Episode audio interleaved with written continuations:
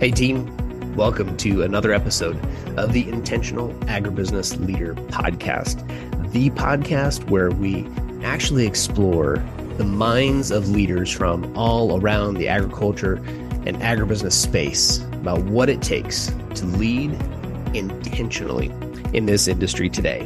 My friends, if there's some value in here for you today, we ask you to subscribe to the podcast, share this with someone who needs to hear the message of what it takes to be intentional. Let's get into the show. All right, Ryan Risdal, man, I'm I'm super excited to have you on here. Thanks for making the time to be on the Intentional Agribusiness Leader podcast with me today. Yeah, thanks, Mark. Looking forward to it. So let's uh, let's dive right in and give you the same question. Give a give you the big opening question. What does it mean for you to be intentional? That's a that's a big question. Um, I think I think in anything within when you're working with other individuals, I mean, you have to be first thing is you have to be present, and that is that is difficult to do in today's environment where you're always distracted by something dinging on your computer or your phone's buzzing or everything else. But I think you have to make people understand and believe that you you care about them um, and you're interested in who they are and what they do I, think that's that's probably that's probably how I how I view being intentional. And it's it sounds kind of crazy, but as, as a little as a little kid, grew up on a farm. Uh, there's a gentleman by the name of Jim Penny who used to be the CEO of Heart Iowa Cooperative, which is my hometown co-op. And when I would go into the co-op with my dad, Jim would address me as a grown up, and I was a little kid. It made me feel ten foot tall and bulletproof, right? That's mm-hmm. always stuck with me. So when I when I try and work with individuals, I try and make them feel the same. It's not easy, and I I'm not successful 100% of the time at it. Um, probably not even 50% of the time, but in the back of my mind, that's what I use as a gauge for success. Um, what it takes to be intentional because Jim was present 100% of the time and made you feel really good about it. Yeah. Yeah such a great description, right? That presence and yeah. and and I, and I, often use that when we're talking about this with other people or or people in training programs, right? Like, hey, you know, you, everybody has that experience with somebody, an aunt, an uncle, a grandma, a parent, um, Jim from the co-op, yeah. you know. yeah. um, don't know who it's going to be, right? But everybody's got someone. Exactly. I remember the first, I was on a on a sales road trip with my dad one summer. How one he was building up his business, and uh, the waitress called me "Little Sir," and that that was the biggest uh, the biggest day. My dad gave me grief about that the rest of his life. So put so, that on a t-shirt. yeah. Right. Exactly. Exactly. So uh, you know, uh, a lot of organizations uh, in ag uh, right now struggling with talent retention, Ryan, and just kind of curious what uh, what are you guys doing at uh, ProAgrica, and, and you're part of that to to be intentional about keeping keeping good talent around. Yeah, I think you need to be the, the organization needs to be absolutely clear on what it's trying to do, right? I think we've all worked in organizations where what what we're trying to achieve is really fuzzy in ag, whether it's ag retail, distribution, ag tech. I mean, ag is a intense business to be a part of. Um, burnout is common.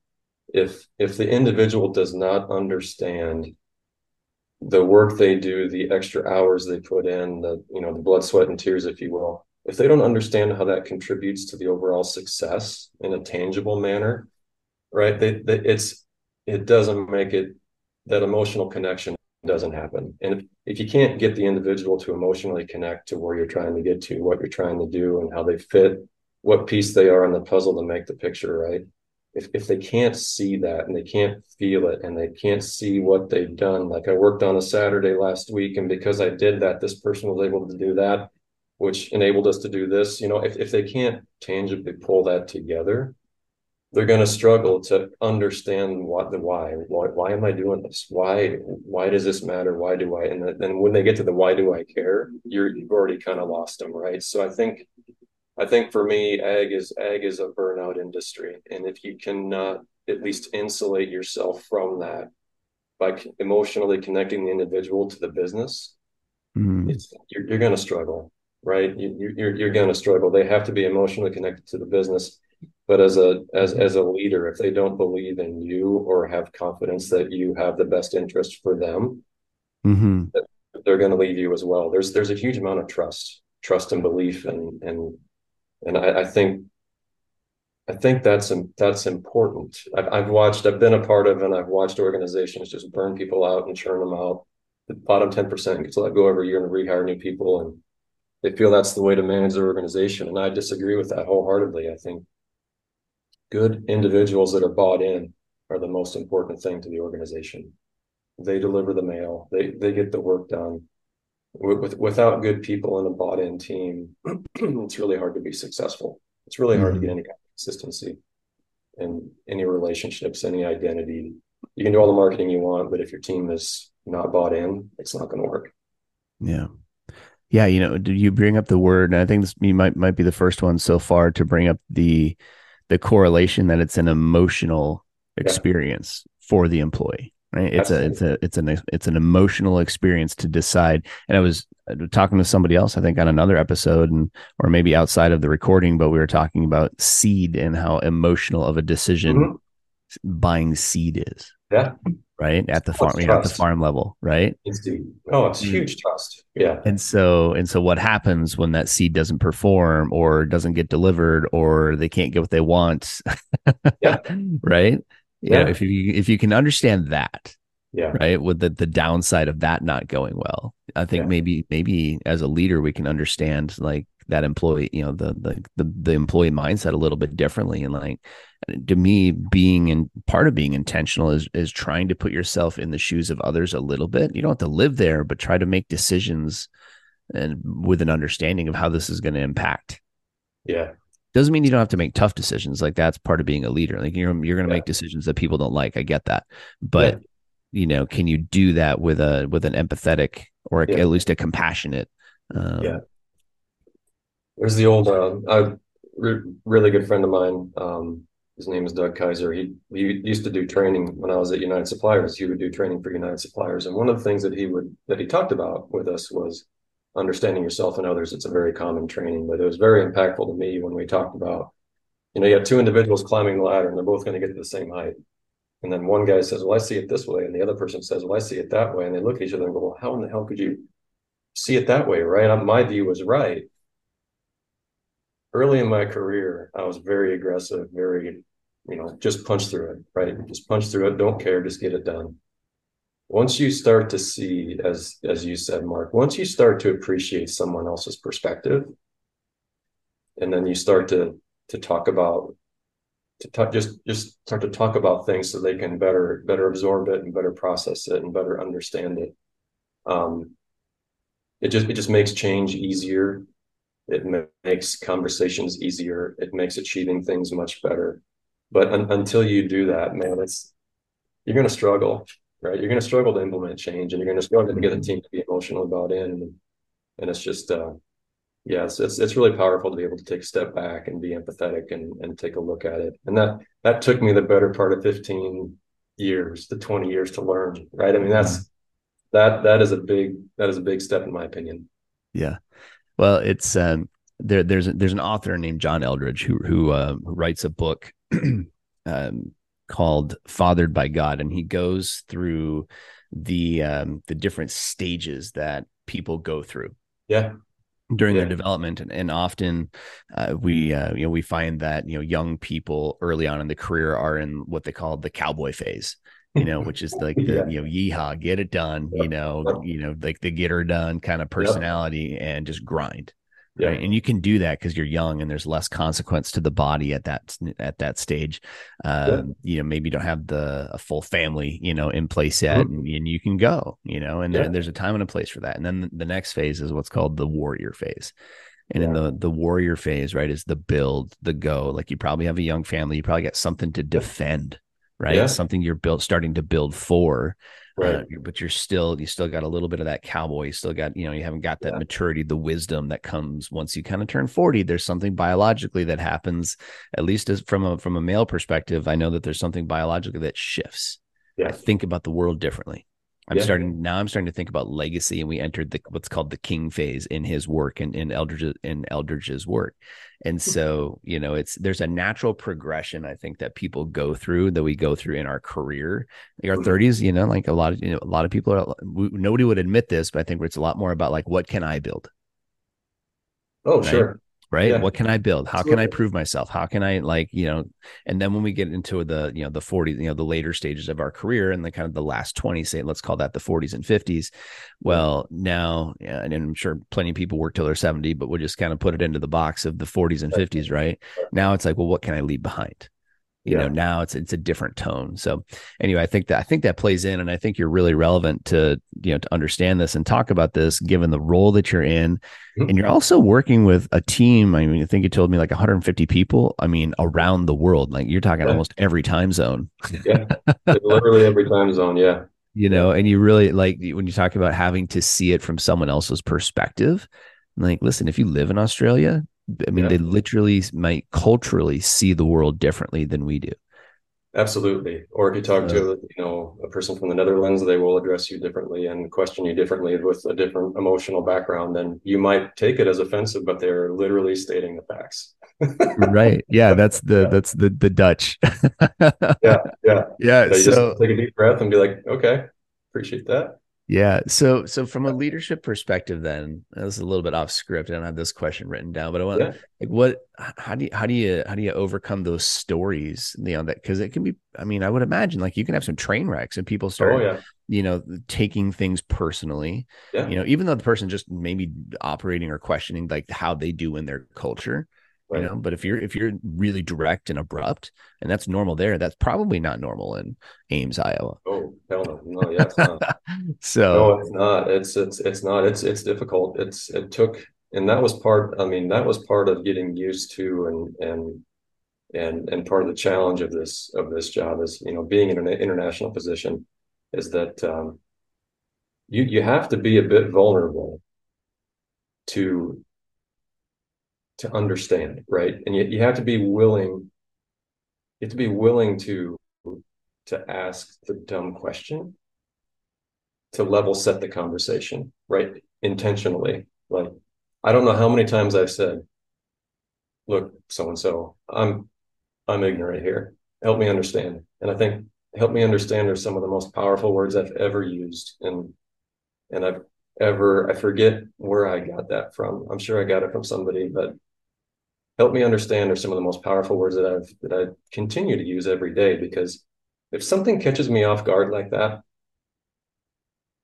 you know, now that I'm gonna I'm gonna be 45 in October, so I'm I'm in that phase of seeing the end, right? So yeah, I've after that 15 second initial blood pressure spike, and you're like, how how could that person ask me that question, right? After you after you take a deep breath and pull yourself back from that, yeah. All right, so and so, help me understand where you're coming from. I mean, I'm ignorant here. What do you What do you mean by that? I mean, let's let's dig in and ask those probing questions. Then, 30 seconds later, you're like, oh, absolutely, yeah, okay, now I understand where you're coming from, and you're fine. But I think I've I've been a part of relationships and watched organizations just bristle up and and think they have to be tough and you know and mm-hmm. if you're a leader you're going to be the tough guy and you're going to say all the tough things and ask all the hard questions and just pound your fist on the table right? That doesn't work in my opinion. I mean there's there's a time and a place for that right? But that is very very very infrequent very very infrequent. Because what that does is it tells me that your relationship has broken down to the point where there is nothing left and the only resort you have is to be the tough guy because you have to get something done for to meet the bigger picture, which is a horrible place to be. Yeah. I find if I can be a bit vulnerable, because part of it is, I mean, unfortunately, when you have a job title and you're talking to someone else, they're they're going to be a bit intimidated because they don't they don't know me very well. They don't understand what I'm what what am I truly after in this conversation. You know, I mean, put yourself in their shoes. I mean, they're they're a bit intimidated, maybe, maybe they're not. But if you can just, you know, level set the playing field, understand, hey, I'm here just to, I'm curious, right? I just want to understand. I'm ignorant at the moment. Can you help educate me? And once they start explaining to you and start teaching to you, then then it's like, oh, okay, yeah, that makes absolute sense. Let me try and help you out. And if you do it and follow up, I think beyond, I really there have been a few relationships I've struggled with. But we've gotten to some really good places over time. Some of them are quick, some of them take time. Um, it depends on how much stuff you're working with that happened in the past, but um, I feel like our team now is is working really well together. We're not perfect, but we're a heck of a lot better than we were two, three years ago. So yeah, yeah, yeah. It, it, it takes a minute to get things uh, to get everybody pulling in the same direction, and and you have to be yeah. intentional about that, obviously. So from a, from a cultural standpoint, you've got many cultures blending into one culture, which is the culture of your company, your team, your mm-hmm. organization. So what uh, what challenges have you had in getting everybody to kind of pull together in the culture, right? Because I mean, a lot of people talk about culture. I think culture needs to be intentionally created. It's not something. I mean, if you it, it will, otherwise it will happen accidentally. So yeah. yeah, I'm just curious what the what have you had to overcome, or or how have you you know worked to to intentionally build that? Yeah, um, I always say culture trumps strategy every time, and culture happens whether or not you want it to, or you. And despite your best interests, there's a culture that mm-hmm. will emerge um, I think for us and and for my past, if you're if if you're if you're able as a leader to be intentional, and if you're if you're able for people to if you're able to start building trust and build trust or not take away trust right? Often people trust immediately but it just gets it gets taken away. Um, if you're able to to build trust and respect and be intentional and be present. If people trust you they will they will they will go along for the ride. And if, if you can clearly articulate what you're trying to do where you're trying to go what their place is and they they fundamentally trust you to get them there and to take care of them we're a huge company. And there's always a bit of nervousness of working in a large organization. If your team fundamentally believes that this individual we'll do what's right. I'm okay with that. And I will sign up for that. And I will, I will change and I will let my guard down and I will, I will, I will drink the proverbial Kool-Aid, right? I, I will do that and I will, I will submit to what they're trying to to trying to do and accomplish. But if if they don't trust you, if they don't respect you, if there's been broken trust in the past, it's really hard to build a culture because there's an element of you got to let your guard down to accept a culture or be part of a culture i think. And i think i'm saying a lot of the same stuff but i think just that fundamental relationship and that and that being available to be present and and being vulnerable to to ex- just you have to i feel as a leader you have to you have to be you have to be strong but you've got to be vulnerable at the same time. You've got to be confident. Look here's where we're trying to go. Here's what we're trying to do. This is how we're going to get there. And this is your role in that. And I need you to be there for us. Yep. Because it's about us. It's not about, it is about you, but it's about us. Right. Yep. And you're part in that. And I mean, Mark, that's taken me again a long, long time. And I've failed at building culture before and I've not done it exactly right, but I've never done it the same. But each time I've been in an organization and tried to help them do something, you've got to understand where you're at before you can't walk in with a with a script and be like, okay, day one, you're going to stand up in front of the group and be like, this is, you know, you can't read it. You, you got to be able to connect with people and understand the ebbs and flows of the of what they've been through, and then understand what the company's trying to do, and then you got to mash them together.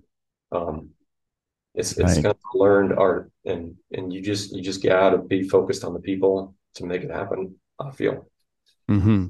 You, you know. So what, here's what something that's interesting. Uh, as I'm listening to you, twice now this has come up. The word clarity.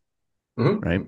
The, the word clarity, both in just understanding, you know, the team and the people where they're at, but then also being able to lead with clarity and right. clearly articulate. And I think that the, that's a direct quote to clearly articulate the direction. And I think that's right. what a lot of people are just craving, right? They're just craving clear direction. Where are we going? Yeah. Why does this matter? Yeah. What is this leading us to? Right. I mean, and just like, but overall, where are we going? Yeah. You know, I think if yeah. you, if you just went macro, take it out of our company's perspectives for the, for a moment, and like look at what's going on in America. I mean, if we had a clear direction for where we're going, absolutely, like what a difference that would make. But you have such a fragmented and fractured yeah. view. You know, there's there's no true leadership that says, "Hey, clearly this is what we're creating as a nation," and that and, and so now you yeah. see the result of not having that. And the, the loss of the ability for individuals to have a different opinion and have a constructive debate mm, that great me, point yeah that to me is i'm completely okay if somebody has a different opinion than me and if it's strong opinion great but if that individual can't sit down and talk to me and have a dialogue and both share perspectives right? That that's where i that's where i struggle and i start to ask ask myself is this individual able to be part of a team? Or are they so focused on on their belief that they they can't adapt and and at least respect someone else's position and and the, and the position that because there's always common ground and my fear is that we're losing that ability for individuals to sit down and have a constructive conversation about how they do not believe the same thing but at least come to an agreement at the end that yeah we don't believe it the same thing but today this is the best thing to do mm-hmm. i think that that to me is the most concerning thing um, and I do see that in business, but uh, yeah, certainly in the in the private and in, in, in, the in the U.S. today, that that does concern me. But that's a different conversation for a different day. But right. I do see that I do see that trickling into business. But so far, we've you know we've had a really good, really good. Yeah. Well, I, I think it's it. It's it's some, the, the the macro experience is something that's lived for all of us. So we all are. Yeah we all see that and are frustrated by that if yeah. if you have the ability to actually recognize that there are multiple multiple different viewpoints across yeah. so many cultures within our country and and so um and that and that, i mean at least from our generation and upward like you remember a time when debate was welcomed yeah we could have a conversation we could yeah. agree with each other we don't even have to like adopt each other's beliefs i certainly don't have to start yeah. living your lifestyle yeah. and and it was okay like all right well you know guy's a little weird but let him you know That's cool. good for him at least now i understand him better you know i can see and that was you know like i went through some diversity training in the late 90s through like through the ffa actually and you know oh, as cool. part of ffa leadership and it helped me understand like i think one thing that i had to do was um they uh, it was on this committee and so we had to be on this committee we had to go through diversity training and they gave us like a stack of beads of all different colors and then they asked us all kinds of questions about yeah. like you know the the types of people that were in our life growing up you know and yeah. so I, I, they asked us i don't know 20 questions and you know pretty soon i've got um a, a, string of beads, you know, sitting here in front of me with 19 white ones and, you know, one brown one, right? like, oh, yeah, maybe I don't understand other cultures, right? As much as, you know, my dad taught me sitting at the kitchen table about how everybody is, right? Yeah. So, um, you, just, you, weren't you weren't exposed to it. I wasn't either. We weren't. No, not not growing up in yeah, Minnesota. I mean, you just, you just weren't. And but you know, and now I am. Now I don't have an excuse. Now I have an obligation as a leader, and especially as an intentional leader, to to do my best to understand and and help other people um, understand. And, just, and one last thing on this, you know, I was, I was watching a um, um an RFK Jr. interview. Uh, mm. Uh, somewhere because I've just been following. You know, we're kind of getting into the next presidential cycle here and just checking mm-hmm. out the different candidates. And he said something really interesting uh, that uh, his dad, you know, obviously before he was assassinated, but his dad would would force them at the dinner table to choose. Um, they would have to choose like a, a topic, like a social or a political topic of the day, okay. and take a different side and debate it oh, yeah. at dinner. You yeah. know, and like how cool! Like we don't teach kids how to debate. Yeah properly you know like we yeah. don't teach our kids to like i mean they'll fight of course right you know over over who gets what but absolutely uh, yeah. to actually you know like give them the skill sets to sit down and debate like that's intentional leadership right yeah. like giving your people the um the skill sets to to to to do it and then have to like maybe debate a side that you don't like that you don't agree with right so um, anyway, I think there's there's something to be said about intentionally infusing those kind of things in into into yeah. business culture and so on. So, uh, Ryan, talk to me a little bit about you know what's what's been a big hurdle that you have had to overcome as a leader uh, over the course of your career. Oh, I think I mean, it's it's consistent here with with our conversation, but I think the biggest hurdle I've had to overcome is building cultures. And like I said, mm-hmm. I've not always it we've always gotten to a place and it's it's always been it's always been a better place than where we started um, the the the journey there wasn't always smooth and i don't think it probably ever ever can be um, i just you know if, if you don't have what i would call a healthy team and a team that can communicate openly and and and is working efficiently and is focused on what you're trying to achieve then i mean that that's that's really that is the biggest hurdle I think too, getting buy-in from from leadership above you that mm. hey, hey, look, I'm going to come into your organization and and and this is what I see, and this is what I'm going to do over the next two years in order next year two years to get us where we need to get to to be to be successful, right? And sometimes at the moment when you sign when they sign up for that, they're all about it. But you get six months into it, you start looking at financials, and you're like, man, this change needs to happen faster and my comment back is there's only so much emotional change a person can withstand. I've got my hand on the clutch here and I'm pushing it as far as I can without burning people out or losing the best people. Right. And there's that's within that, taking a little different angle on the culture topic, that is the biggest, one of the bigger hurdles that a leader has to deal with when it comes to, I mean, as I see it, culture, the biggest issue is when you're trying to be successful and you're trying to get your team there almost managing the leadership above you, whether it be a board or the CEO or whomever, to stick with you for that time. Because there always comes a time when you're building a culture where it gets it gets rough. It mm-hmm. gets it gets really rough. With the the old adage when everybody says who wants to change and everybody raises their hand, you know, and then or who wants change, everybody raises their hand and I'll say who's gonna change and nobody raises their hand, right? I mean, so right, right. it's it's difficult. You will find yourself in that place, and some sometimes you get through it. I mean, you're able to you're able to continually sell yourself and in the group and what's going to happen, and you get the little base hits you can refer to and more common, more frequent ones. But man, there's sometimes where it's just you're under you're under pressure, and it, it, just doesn't always go as planned. But mm-hmm. you got to be ready for it I'm sure I've said it more than five times since we started making this podcast, but it's it it, it always rings true as you go through any team development any change right the the the team has to go through the four stages which are the the forming where we come together and then we have to go through the storming and then the norming and then the performing and i think that was lencioni i can't remember exactly which book that's out of uh, it's been so long and i've used it so much over the years but if we skip the storming phase then we never truly get to the norming we'll always have to come back and repeat it will never feel good right, right. so we almost like if you i i equate it to like you know, a lot of people became best friends with their third grade worst enemy. right? Like you became really like in high school, whatever. You guys were captains of the football team together, but in third grade, you couldn't stand each other. Oh, that's great. Right. So we have to go through those storming phases in life yeah. in order to get to the to the norming and then to the performing. Every relationship goes through it. Like don't try to skip it. You can literally be intentional almost and say, yeah. Hey, like how quickly can we get there? right, and work through the storm so that we can get to the next level because eh, what what I think a lot of cultures do a lot of leaders do unintentionally is they skip the storm they try to avoid the storm because it's tough it's hard it's not fun nobody likes that i mean if you've ever had to have a you know long conversation with your wife at night uh, and you're up till midnight working it through like mm-hmm. nobody it's yeah. never fun but it's necessary yeah yeah yeah Mm-hmm. What's uh what's been a big win for you? What's been your biggest win as a leader? If you could pick one out of the hat. I think I think the biggest win for me is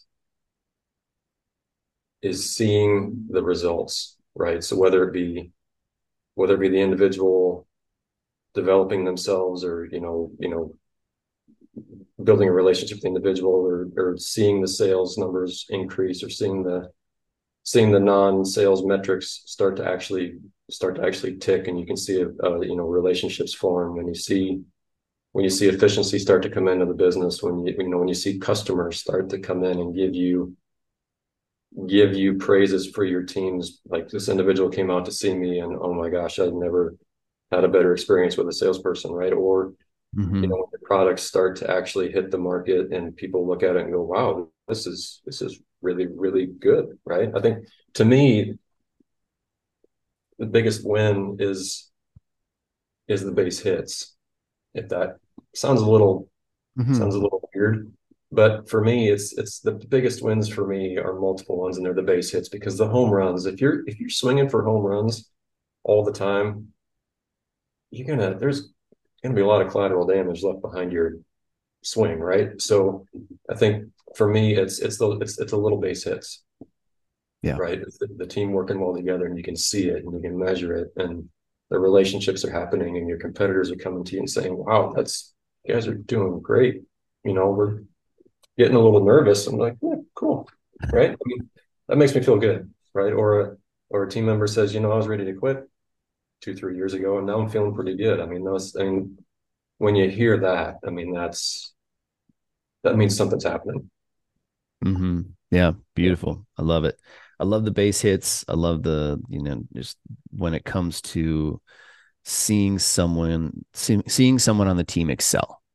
Yeah. Right. There's a job that, you know, you know that you could step in and do, but the value to you and to the company to see them take that on and own it expands the company's capacity, builds their confidence, gives you greater certainty in your team. And it's just like that's to me, that's the stuff that feels really good. Like when we our programs that uh, that we run, there was a time and I wrote them. There's a yeah. there was a time and a place where only I could step in front of the classroom and teach. Oh, right? Yeah. Because I I was, you know, I knew the curriculum, I had the the the teaching style down and that's what customers liked. And and so we thought, you know, well, it had to be him. Ooh. And and then I was like, well, well, I think in 2019, pre-COVID, we ran 33 live events in one year. Ooh. And you know, two day two 33 two day live events. And, you know, we had, thank goodness, like in 2017 or 16 and 17, we'd been building other facilitators to step in and take that up. It took time to get there. But now all of a sudden I could sit in the back of the classroom and I could see something that once only I could do. Yeah. That, you know, somebody who previously didn't even have the ability is now doing. Oh, no. And that's yeah. like leadership yeah, standpoint. Huge. Like I'll get huge. out of bed early for that. Yeah, absolutely. Yeah. I think I think too, and it's it's it's along those lines. If, if you're not able to, if you're not focused on, like if you're not focused on your people, right, developing them and empowering them and getting them to do these things and think critically and answer answer tough questions themselves. If you if you don't have that trust with your team, right, and you don't develop that, right, you're gonna you're gonna stay in the same place. To your point, I think too. For me, it's like creating an environment where it's where everybody understands what's going on. Right, back to that, but it becomes predictable. Yeah, you can plan on it, right?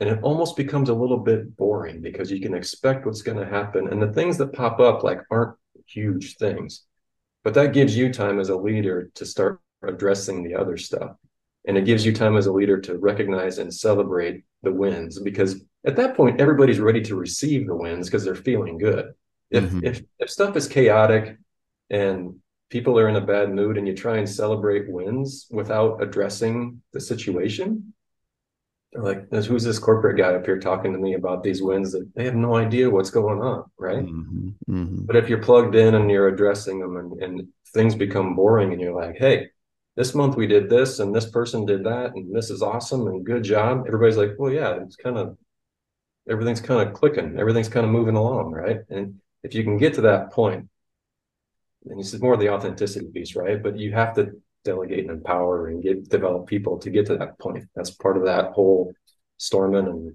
stuff you were talking about. Yeah. Yeah. We got to go through the phases. All yep. right. So you know, I mean, it all sounds good in theory, right? And then oh, as yeah. a leader, we got to come down. It comes down to like, well, how do how do I allocate my time, right? Yeah. Because I got everybody seems to want a piece of it. There's I've got more than enough to do. There's nobody listening to this podcast that doesn't have 18 more things on their list to do today that you know then is going to get done and that's going to right. you know turn into potentially stress and other things and burnout. Absolutely. so talk to me you know what's your take on this? Like how do you allocate your time right? Because we're talking about some nice things like building your team and, and investing in and building up people right? But then you got admin stuff let's be honest. You got emails and, and stuff to respond to right? I mean you got a lot of overhead tasks i call them overhead tasks that just like you know reduce the amount of time that i have to go do maybe some other more important things throughout the day right. how, how do you kind of allocate your time for maximum productivity at least in your world so i I mean, being an international organization, I reserve the first part of the mornings for the European group, right? Because they're they're up six hours before we are. So I I I try and block my day, just segments, right? And it depends on the day whether it's, you know, typically it's three blocks. First block is for because I've got I've got five to six hours of incoming questions every morning that while I'm sleeping. Mm. Um, so I allocate the first part of my morning just to just to digest that and respond to any anything that needs an immediate response. Because me first, I'm a I'm an introvert that needs to act like an extrovert. As you can, I mean, the amount of emotional energy that I have to put out every day is pretty substantial. So I have to process that to be comfortable to go through the rest of my day, and I recognize that. So I might not respond to everything, but I at least know what's there and then I have a pretty religious schedule throughout the day. I try and block off the time period where the kids get out, get on the bus, right? Because I just need that to be that person. Doesn't always work out, but I'm batting about 70% there. Um, and then I'm very intentional what I show up for and what I don't show up for because I want my immediate direct reports that are basically running the individual businesses to make decisions if I show up to every meeting and answer every question, that doesn't happen. So I'm very, very intentional what meetings I accept and what meetings I hit tentative and watch the recording on, you know, and what meetings I flat out decline. So I purposefully have a gauge of what I accept based on the decision that I anticipate needs to be made in that meeting and who in that meeting has decision rights and I blatantly hit decline if I know that the individual is in the room. I trust them to make the right decision. I do not need to be there. Right. So I, I really protect my time in that late morning, early afternoon to the things that I have to do because I've gotten to the point where I trust my team and they're completely capable of doing what they need to do and I don't have to be there. But that's the time where I do a lot of a lot of the just keeping up with the business and, and getting some of the busy work done in that middle part of the day. Later part of the day, I've got reserved for like the Australians and everybody else is on the other side of the world, right? I mean, periodically visiting with them. Um, and that's really quiet time. So that's time where I, th- I think about and do any of the leftover stuff and any of the longer term thinking, like, are we tracking to where we're trying to get to? Does everybody feel like they're being communicated to? I mean, all those those other bigger level things, I try and I try and do that. Now that sounds awesome, but some days it works and some days it doesn't. But I, but I, I think the biggest thing how I how I try and be productive is is intentionally decide what I do and do not show up to because my presence has an influence on who makes decisions or who asks questions to whom and I I trust the people that I have and I I don't I don't need to be there and kind of the running joke at ProAgrica is everyone, I'm very open about being an introvert and having to be an extrovert. I need alone time to recharge. Maybe it's five minutes, 10 minutes, whatever I got, but I do, I do set aside at least 15 minutes a day just to be quiet, just to reset myself. Because if I don't, I start to get run down and kind of crabby. And everybody, you know, if you show up and you're not in a good mood, it completely blows up everybody else, right? I mean, they, why is Ryan in a bad mood? What's going on? You know, but I mean, their brain just starts racing, which it shouldn't. But yeah, you have to recognize that if the way you show up and the, the energy that you that you give out is is very important. So if I'm feeling tired and run down, I might be five minutes late to a meeting, but it's because I'm sitting in my chair, just collecting myself, getting calm and then I can show up and be myself again. So. Well, I think that that's a that's a really good rundown, and you know one of the things I'm hearing, um, just again and again is really I mean protecting protecting your time, being intentional about where you place your time, where you place your energy, trusting your team, yep. you know, and and if you're if you're a leader who's listening to this, that's like really struggling to to trust others on your team to get things done. Uh, my yeah, my encouragement always is to I mean take a deep look inside, right? And say, okay, well, where am I maybe holding on to something a little bit too much? Where do I feel like I have to keep injecting myself into this? Am I not just letting people run? Am I not clear? And we talked about this in the beginning. Am I not clear on expectations am i not clear on the direction and and sometimes yeah. just because we think we are doesn't mean that they're perceiving it yeah. As as clarity too. So yeah. we gotta i'm always really cautious like am i doing a good enough job of of setting the expectations yeah. and double checking that? So yeah. There's the there's the help me understand right? But there's also the you know mark i need you to do this because right. it means this. And i i've i've set all of my team down like i need you to do this because it means this to the business it means this to everyone. And they they one they need to see you be a leader and number two i need you to understand your business and and run your business because you understand it or deeper in it than i am. And if i always tell them if you look at me to make a decision mm. i'm probably going to make the wrong decision right? Because i have don't have i'll sit and listen to you and you know if, if you're struggling with a decision come to me and we'll talk about it and you can tell me what's going on. I mean i understand what's going on right? I'm not completely i'm not completely aloof but i understand what's going on i understand what's happening but i need you to come explain to me how you are within this. And then we will talk about it and then you will make the decision but i will help you right? But that that's i mean again that took that took a good 15 years plus for me to learn that to be comfortable with that. So yeah I understand if you're a leader struggling with delegation and trusting your team and everything else, one, you got to look at is your mission, is your what crusade you're on, is it clear enough to everyone else? Mm-hmm. You have the right people working for you. Can you trust them? And if you can't, you've got some things you need to work through. Yep, absolutely.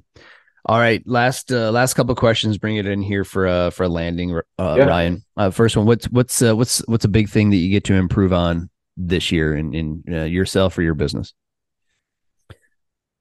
Um, I think there there is one thing I've learned in ag, whether it be in retail, distribution, or ag tech, is the minute you got it figured out, you're the guy that's over in the corner preaching and, and very few people are listening to you because you don't. So I think for me, it's it's just keeping the curiosity alive and that that gets difficult. I think um, keeping the energy up is tough. This is a demanding business. Um, mm-hmm. so I think for me, it's just continuing to show up and be be present, you know, be relevant, be connected, you know, keeping everything simplified. I think um, the things I yeah, I think those are the things I'm working on. I just you can you can never you can never stop. You can never be satisfied. You, know, you always got to be curious. You've got to got to be learning because things do change and changes mm-hmm. change the constant. So I think being flexible, being open, um, kind of rolling with it with what you get, right? I mean that's it's a never ending battle for me. Mm-hmm. Yeah. What do you do to keep your energy up throughout the day? Yeah, like I said, I, I take I take five ten minutes just to be quiet, turn my phone off, shut my computer, and just sit in my chair, um, and either stare out the window or close my eyes and just wait. It takes about takes about five ten minutes before your brain slows down right? Mm-hmm. And that that gives me enough energy to get through the day. What I what I do do, and I haven't done, I haven't done this year, and I can feel it. Is usually once a year, I go I go hiking. I go um, backcountry backpacking. I usually go to Colorado, and I try and get out for at least four to five days. Phone doesn't work. You you have to. I have to force myself to to be alone, to decouple, and that that helps center me back to what to who I am and what's most important. I, find that if I don't if I don't do my daily chill out time or if I don't do my yearly kind of recharge, I can feel it and just the just the the pace and the and the it just all starts to kind of build up and I I think if if you're not self-aware of all the stimulation that you have coming at you and if you can't if you can't manage that, that that that will that will that will that will eat you up. So I think that's another thing took me 20 years to to realize, right? Is I need to be cognizant of that and filter what's coming at me and be intentional of where I spend my time and and that because it will make you unhealthy if you if you let it get the best of you. So yeah, for sure. Well, I love the idea of little uh, little backcountry backpacking, just uh, oh, the disconnect, great. the alone time. But I'll, you know, and I also love this the daily. Um, we actually teach this in some of our training events where we just take people into um, you know basically just like a, a three minute meditation to kind of get their focus back right and it's, it's all focused on breathing like just you know we walk them through what that looks like and i think that can be a huge benefit to just keeping uh, keeping focus and energy moving in the right direction during the day um let's see any uh, book that uh, or or podcast that people ought to be listening to or reading um i always i always enjoy um and um, so building a story brand by donald miller mm-hmm.